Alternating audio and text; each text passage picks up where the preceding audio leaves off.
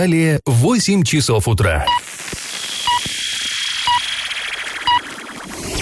В эфире немного аналитическая, немного юмористическая и слегка музыкальная передача «Заварники» на радио «Шансон Орск». Для лиц старше 12 лет. Доброе утро, друзья! Привет всем! В эфире программа «Заварники» и ближайший час вы проведете с нами ее ведущими Эльвира Алиевой Всем привет! и Павлом Лещенко. Сегодня мы с вами поговорим о работе пунктов обогрева и временного размещения на трассах во время закрытия дорог, о программе «Земский доктор», о неожиданном уходе с поста главного тренера футбольного клуба «Оренбург», коснемся и других важных новостей. Но все новости будут чуть позже, сейчас старости. Пашины старости. Ну, а мы продолжаем обзор праздничной прессы Орска прошедших времен. Готовимся. Чувствуете, нет настроения? Новогоднее есть уже в душе. Вот будем вам посте- постепенно, потихонечку добавлять и, так сказать, нагнетать. А, на этот раз мы посмотрим, как жители нашего города встречали новый 1960 год. Ну, почему 60 я думаю, понятно. Мы решили так по круглым датам пройтись. У нас вот наступает 20 и, соответственно, вот по таким... ам, эм, в прошлый раз я вам рассказывал, как 50 год э, встречали, теперь вот 60-й, Новый год. 1 января э, в свет вышел очередной выпуск городской газеты «Орский рабочий».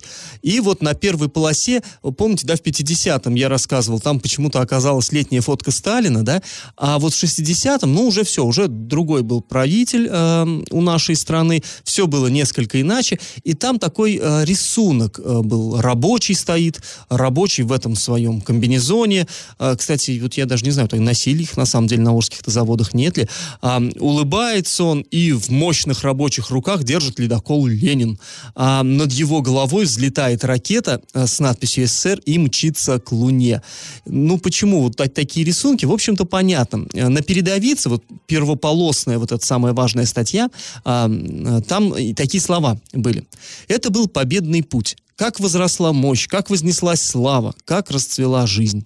В 59-м весь мир рукоплескал выдающимся победам советской науки и техники. Вымпел нашей Родины первым опустился на лунную поверхность. Межпланетная лаборатория облетела Луну и сфотографировала невидимую ее сторону. Атомный ледокол «Ленин» ознаменовал собой новый этап в мирном использовании атома. Он не только разбивает льды Арктики, но и крошит лед холодной войны. Навсегда вписана в летопись истории поездка Никиты Сергеевича Хрущева в Соединенные Штаты Америки. Конец статы. Ну, собрали все самые важные события 59 года. Генсек Хрущев действительно впервые посетил Соединенные Штаты Америки, встретился там с президентом Эйзенхауэром, а, с Никсоном. Никсон тогда был вице-президентом, но, как мы все знаем, вскоре стал, возглавил страну. А, ну что Хрущев мог увидеть в Америке? Разумеется, он видел там кукурузу, и он был поражен. И вот это его поражение, оно на сельском хозяйстве Советского Союза отразилось, и еще как. У нас стали все поля засевать этой кукурузой, которая, откровенно говоря, у нас росла, ну, совсем не как в Америке, и толком-то это результатов, конечно, не принесло, но вот э, такое событие было эпохальное, конечно. Ам, действительно, холодная война, там уж атомный ли ледокол крошил лед холодной войны, нет ли, но немножечко разрядилась обстановка, А, съездил вот Хрущев э, в Америку, там вроде бы его хорошо приняли, увидели, что он хороший парень, оказывается, что можно дружить с таким. И э, вот все стало как-то потеплее, ну, правда, ненадолго, потому что в 60-м будет еще, мы, мы теперь знаем задним, да, числом, что в 60-м сбили над Свердловском американский самолет-разведчик Юту, а в 62-м разразился Карибский кризис. И вот это была жуть на самом деле. Весь мир замер просто на грани ядерной катастрофы. Тогда вот эта ядерная зима была близка как никогда. Но это было в 62-м, а в 60-м а, люди радовались. Ну и атомный ледокол, сами понимаете, это, конечно, тоже историческая веха. Но вот это все было событиями мирового масштаба. А что в Орске? И тоже в газете нам дается ответ, что же в Орске в 59-м произошло уходящим. Орск рос тогда удивительными ну, до сих пор невероятными темпами. Потом-то мы знаем, потом вот это строительство будет еще более интенсивным. Но тогда вот был первый шаг этой самой хрущевки и все остальное прочее. За 11 месяцев 59 года в, в городе у нас было сдано почти 60 тысяч квадратных метров жилой площади. Для брежневских времен мало, для нас, сейчас, нынешних, невероятно много. Построены были две школы, пять детских садов, ну, вы можете себе представить. Запущено в эксплуатацию 14 новых магазинов. Ого-го. Вот так так развивался наш город. Ну, вот разговор о 60-м, вернее, э, переходе 59-го года в 60-й мы с вами еще продолжим завтра. А сейчас наш традиционный конкурс. Раз уж мы заговорили про космос, покорение его, ракету к Луне, самолет, который украшает площадь Гагарина. Все вы знаете, появился там относительно недавно. До этого на площади Гагарина стояла стела, металлическая стела в память о Юрии Алексеевиче Гагарине. Развивающийся красный флаг с надписью «СССР. Первооткрыватель космоса». А что было на верхушке вот этого красного полотнища? Вспомните, э, вопрос на память. Вариант один. Там был спутник, Вариант 2 – звезда. Вариант 3 – ракета. Ответы присылайте нам на номер 8 903 390 40 40 в соцсети «Одноклассники» в группу «Радио Шансон Орске» или в соцсети ВКонтакте в группу «Радио Шансон Орск» 102.0 FM эм для лиц старше 12 лет. Галопом по Азиям Европам! Ну что ж, сейчас коротко о новостях. Ну и для начала хотим с вами поделиться своей радостью и своей гордостью. Наша программа «Заварники» вошла в шорт-лист э, э, фестиваля наш, о, извините, э, «Вместе радио». Это э, фестиваль, который проводится Фондом независимого радиовещания России, довольно престижный конкурс. И вот э, мы подали заявку. В прошлом году мы там заняли третье место. В этот раз мы вошли в шорт-лист. Э, было порядка 15 заявок. Вот отсеяли 4 наиболее интересные интересные. Это мы и наши коллеги из Саратова, Кирова и Нижнего Новгорода. Ну, будет подведен итоги, будут подведены итоги конкурса в Казани. Уже в эти выходные будем ждать результатов. В Оренбурге накануне закончили разбирать завалы, которые образовались после обрушения моста на улице Терешковой. В ликвидации последствий этого ЧП была задействована спецтехника. Работы велись круглосуточно. На то, чтобы убрать территорию, ушло 4 дня. В бюджет Оренбургской области на 2019 год внесут поправки. Они касаются финансирования городов и районов области. Ряд муниципалитетов региона получат дополнительные деньги. Ну, собственно, мы об этом уже и говорили в предыдущих выпусках нашей программы, что депутаты этого ждали, наши, я имею в виду, муниципальные. Всего к концу года будет выделено около 700 миллионов рублей. Это стало возможным благодаря экономии и за счет внешних источников. А после небольшой паузы мы с вами вернемся в эту студию и узнаем, почему МЧС указывает некоторые кафе на трассе как пункты временного размещения, а эти заведения даже не работают круглосуточно. И как это понимать? Напомним, а, в выходные сложилась, а, с пятницы на субботу сложилась такая достаточно сложная ситуация на дорогах Оренбургской области. Впервые в этом году, а, ну, имеется в виду зимой, были перекрыты трассы. Начался вот этот вот период, да, метелей, переметов, плохой видимости, закрытия ну, трасс. с почином, что называется. С почином, да. А, было была перекрыта трасса, а, и традиционно, конечно же, а, уже, э, скажем так, МЧС после 2016 года в этом плане работает оперативно, были развернуты пункты обогрева на вот, эти, на вот этой дороге, на трассе Орск-Оренбург, потому что была закрыта трасса от Краснощекова до Орска, также был закрыт участок от выезда из Медногорска до поворота на трассу Оренбург-Орск, там тоже, напомним, там всегда плохая видимость, потому что недалеко Сара находится, и вот были развернуты пункты обогрева и пункты временного размещения. Вот пункты временного размещения, они обычно находятся в кафе, а пункты обогрева э, в придорожных кафе, а пункты обогрева это палатки. Да, армейская да, палатка армейская с палатка пушкой. с тепловой пушкой, там э, можно зайти, погреться, переждать но, э, ночь вот эту вот непогоду. И э, у меня возникли вопросы к МЧС э, по поводу присланной ими информации. Во-первых, а почему нельзя написать понятно и для людей? Вот что вот эта вот палатка размещ... Э, находится где-то там на 107-м километре, да, трассы. Но почему бы просто не написать там 107 э, километр, это у нас что? Это вот поворот на Медногорск, да, как раз-таки. Почему бы не написать просто палатка, в которой может уместиться 30 человек, находится не на, э, не на 107-м километре, а в районе поворота на Медногорск. Для, для простых людей, для, ну, для дураков, вот как я, да, например. Я, я откуда знаю, где какой... Нет, ну я-то знаю, да, в силу своей профессии, но вот в этих километрах, ну, запутаться можно. Либо там на 100 каком-то километре, на 200 каком-то километре, ну, напишите, ну, Краснощекова, просто, понятно. Человек, может быть, не ездил по дорогам Оренбургской области, не знает, где, на, где какой населенный пункт на каком километре, но так хотя бы поймет, да, Ну, было я бы не знаю, логичнее, да, э, конечно. вобьет в поисковике, где там Краснощекова и поймет, все. А также было написано палатка на э, пункт обогрева на Ворске, там на 30 человек. Это палатка. Где в Орске? Рядом с э, этим, э, как это называется, господи, рядом с постом. постом полиции, Да, да. потому что там от Краснощекова до поста, да, вот Нагай, где поворот, там оттуда действовало ограничение. Там, что ли, эта палатка стояла? Где? Вообще никаких опознавательных знаков, ничего. Разбирайтесь как хотите.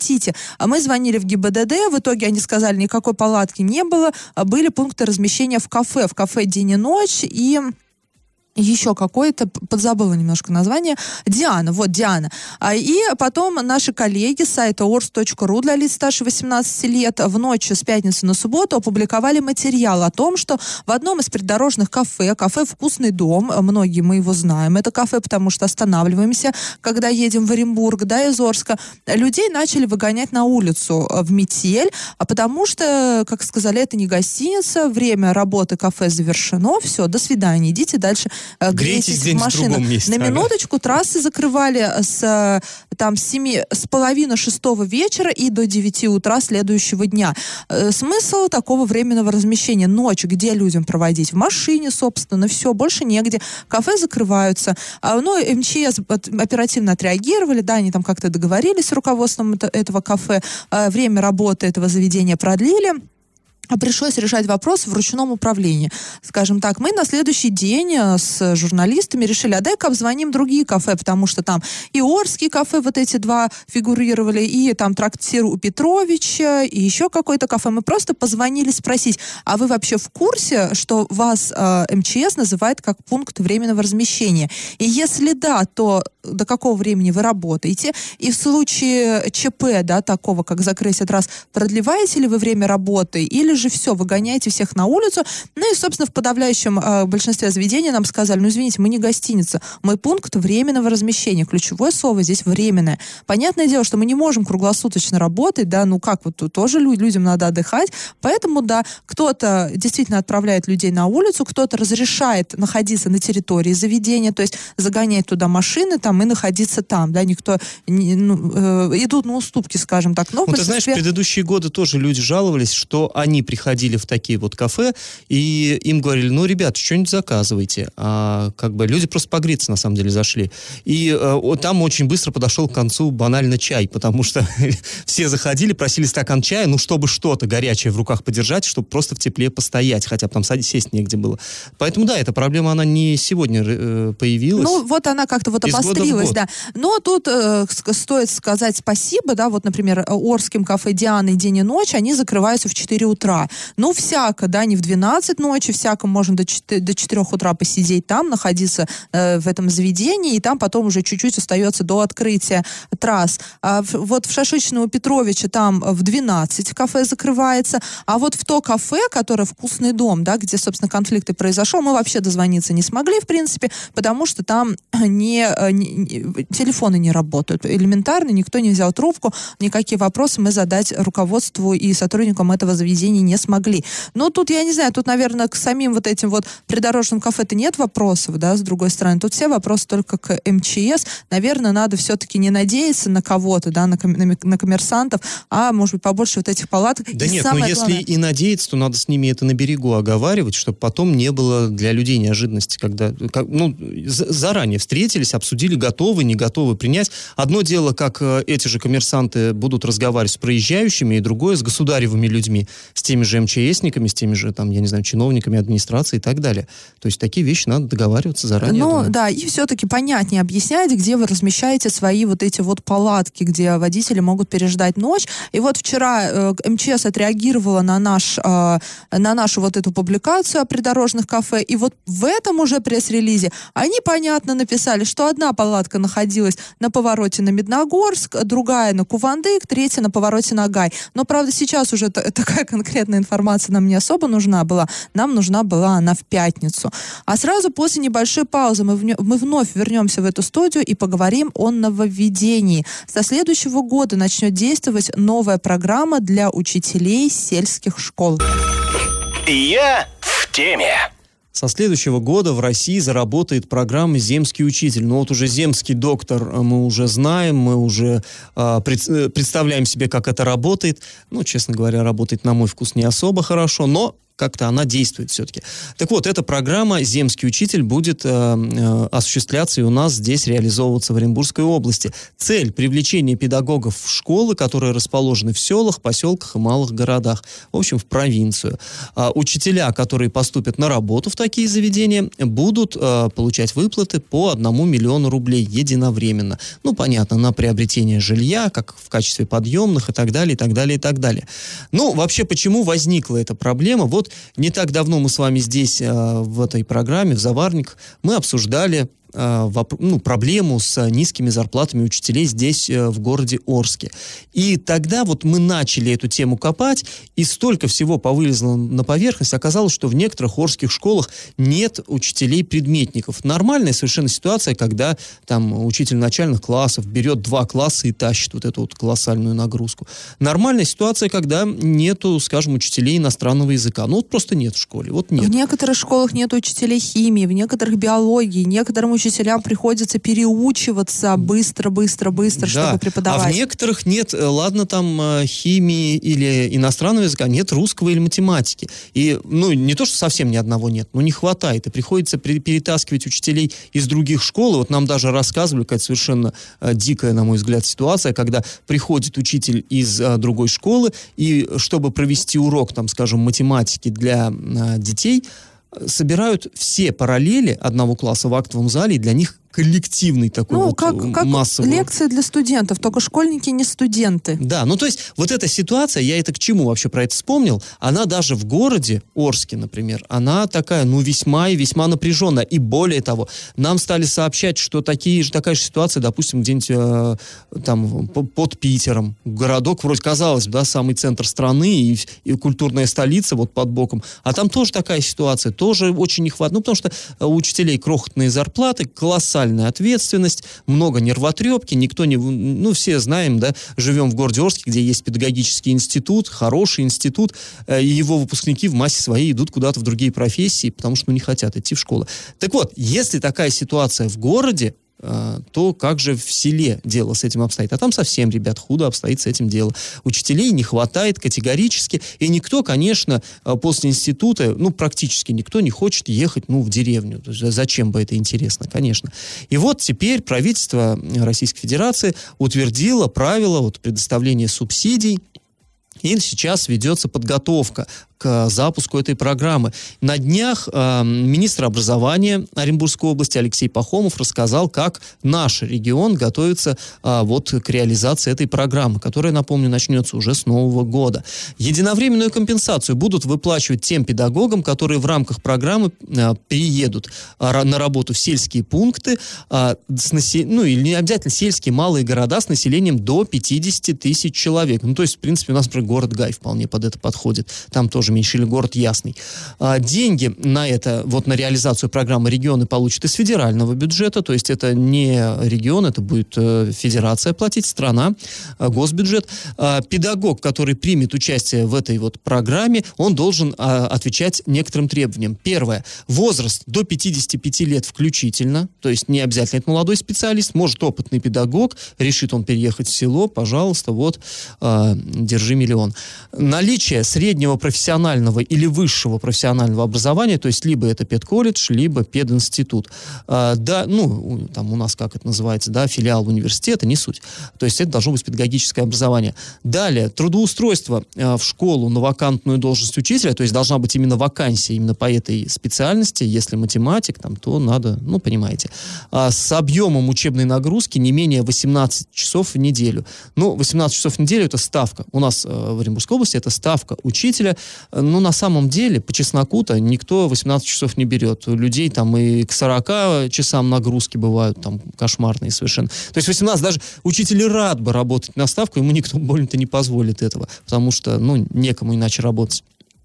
Следующее, э, следующее требование – принятие учителем обязательства отработать в течение пяти лет. То есть целых пять лет э, он, он получает этот миллион, но дает как бы расписку там, или как-то это оформляется каким-то договором. Пять лет он должен отработать вот в этом селе. Потом, пожалуйста, можешь на приобретенный миллион, э, вернее, на этот миллион приобретенное жилье можешь уже продавать и ехать куда-то там в более крупный город, допустим. И одно из условий – переезд на расстояние не менее 100 километров от места своего нынешнего проживания и работы. То есть, вот если я сейчас заговорил, да, про э, Гай, например, то есть Орский учитель приедет в Гай, ему миллион не дадут. А если он переедет подальше, там, ну, условно, в тот же Ясный, то уже может рассчитывать. Ну, вот такие такие требования, э, не знаю, можно ли их считать совсем справедливыми, будет ли это работать на самом деле, тоже большой вопрос, потому что, повторюсь, по программе «Земский доктор», ну да, она реализуется, и я знаю, что есть люди, э, которые при, приезжают в эти малые населенные пункты, работают. Вот у меня роди, я сам э, вырос в малом населенном пункте, мои родители до сих пор там живут, и даже у них есть пара врачей, которые приехали туда и вроде бы как работают, но, тем не менее, есть вопросы, есть нарекания. Все равно и даже и миллионом не так просто заманить в село специалиста. Но это, конечно, лучше, чем ничего. Будем надеяться, что все-таки ситуация несколько поправится. Но при этом, э, повторюсь, даже и вот в городах, даже у нас Орск не может рассчитывать на участие в этой программе. Но и здесь ситуация далеко не, не самая лучшая. И, конечно, на мой вкус, все-таки надо проблему решать как-то, на нее шире смотреть, как там в, э, в кино, да, смотреть ширше, к, люд, к людям мягче.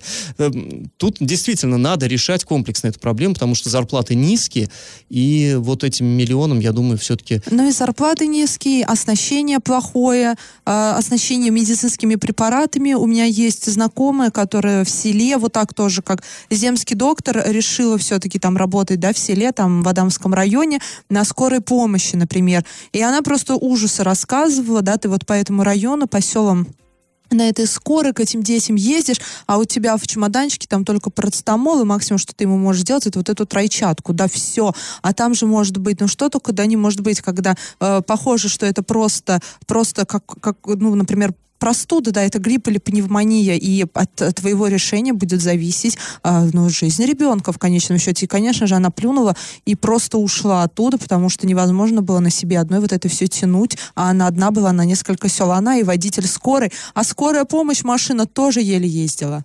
Ну да, и с технической оснащенностью. Ну, кстати, и школы это тоже касается, потому что в школе тоже надо преподавать, необходимы определенные условия, и далеко не везде они есть. Поэтому... Да элементарно жилье нужно. Ну, знаешь, пусть будем считать, что вот эта программа «Земский учитель», пусть это будет, э, скажем так, первый шаг. И, ну, в любом ну, случае, это лучше, кажется, чем совсем это будет ничего. единственный шаг. Ну да ладно, ну, посмотрим. Ну да ладно, ладно, друзья. После небольшой паузы мы снова вернемся в эту студию и расскажем вам о приостановке закупки, об умных остановках в Оренбурге. И как это понимать? В Оренбурге была приостановлена закупка новых умных остановок. Эта информация появилась на сайте госзакупок. Процедуру определения подрядчика пришлось остановить из-за жалоб на проведение торгов.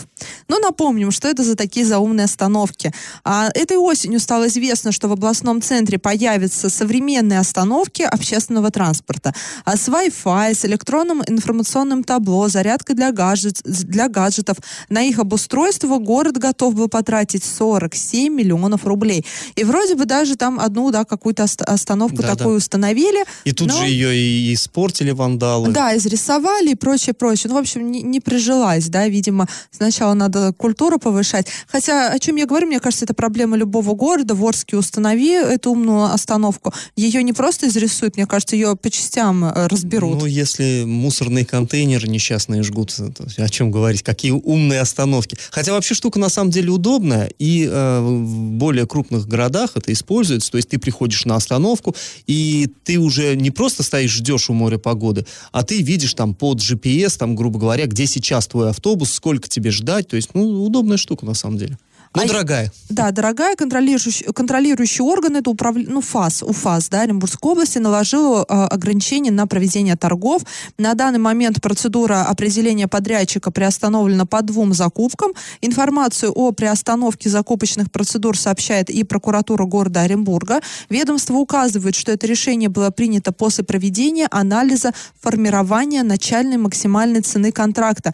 А основанием для проверки стало письмо прокурора города. Но решили, что дороговатенько, мол, нужно проверить. А Город а, собирался до конца года приобрести несколько умных павильонов. В итоге две закупки на сумму а, почти там а, 53 миллиона рублей так, сколько у нас? Нет, 5 миллионов. 5 миллионов рублей, Пять с да, половиной. была приостановлена. Пять с половиной, там каждая закупка, вот были все приостановлено. А, Еще две закупки объявлялось, и впоследствии также одна была отменена с суммой свыше 10 миллионов рублей. Здесь вообще, чтобы вы понимали, вот эта самая на- начальная максимальная цена контракта, вот а, поскольку я частенько на этом а, сайте госзакупок зависаю, э, я как бы тоже, мне всегда интересно, где вы ее берете? И даже, помнится, я отправлял запрос в какое-то ведомство, когда тоже там, знаете, а, чтобы э, как бы предположить, сколько будет стоить товар или услуга, вот изначально максимальная цена, там, ну, мы знаем, да, назначается цена, грубо говоря, скажем, миллион, ну, это так вот условно, за какую-то услугу миллион. А, а дальше уже люди, которые участвуют в закупках, говорят, а я там за 900 тысяч делаю, а я за 800. Ну, и вот выбирают, кто меньше предложит, то есть, ну, меньше потребует из бюджета. Он становится победителем. Так вот, как берут эту э, максимальную начальную цену? Они берут три э, предложения. То есть якобы к ним кто-то предлагает, вот я готов за столько, то есть еще до того, как торги начинаются. И они из этих трех, там, среднеарифметическое, ну, там, по формуле, не, со- не- не совсем среднеарифметическое, но по формуле вычисляют среднюю цену, и ее назначают начальной максимальной ценой. И вот тогда я тоже спрашивал, а можно ознакомиться, где вы вот эти вот взяли? Кто вам такое предлагал? А, Вот откуда вообще взялись? Нет, это нельзя, это не раскрывается. Просто поставщик один, поставщик два, поставщик три. И есть э, некоторые предположения, что эти поставщики существуют, в общем-то, ну, только в воображении чиновников. Ну, посмотрим, что, чем закончится вся эта история, появятся ли в Оренбурге умные остановки и будут ли возобновлены вот эти вот а, закупочные процедуры. А сразу после небольшой паузы мы вернемся в эту студию и поговорим о новости из мира спорта. Футбольный клуб Оренбург сменил главного тренера. Я в теме. Футбольный клуб Оренбург сменил главного тренера. И вот э, буквально вчера стало известно, кто же займет эту должность. А, назначен на нее Константин Емельянов. Ранее он был в тренерском штабе команды. То бишь он был тренером, но не главным. А почему вообще вакансия такая освободилась? Владимир Федотов, который э, тренировал, готовил команду и, ну, в общем-то, преуспел. Неплохо тренировал, вывел Оренбург, скажем так, на новый уровень. То, что мы помним да, в прошлом еще... сезоне. Да, мы помним времена, когда Оренбург еле-еле трепыхался в этой турнирной таблице, а сейчас такой матерый клуб стал. И, кстати, неожиданностью для, для многих это стало. Да, безусловно. И вот Владимира Федотова в прошлом сезоне очень сильно хвалили за это. А в нынешнем сезоне поводов для м, комплиментов было не так уже, к сожалению, много. И вот э, последний матч проводили с Тамбовом в Саранске э, наши футболисты и проиграли со счетом 0-3. Ну, напомню, это не мы не про хоккей, а про футбол. А в футболе счет 0-3, ну, да в хоккее-то Были обидно. времена, когда мы А. радовались за хоккей, переживали за футбол, потом резко поменялось, мы начали, перестали переживать за футбол, потому что там было все хорошо, и переживали за хоккей. А где сейчас гармония? Сейчас и хоккей, и футбол. Ну, 0-3 именно это такой хоккейный счет. Все-таки три мяча, да тем более безответных в одном матче для футбола. В ну, рамках Орска это- 0,5, это- вот где хоккейный счет. Ну ладно. Ну да. Так вот, в общем, матч тот самый провели, провели с разгромным счетом, и сразу после этого стало известно, что Федотов свой пост покидает.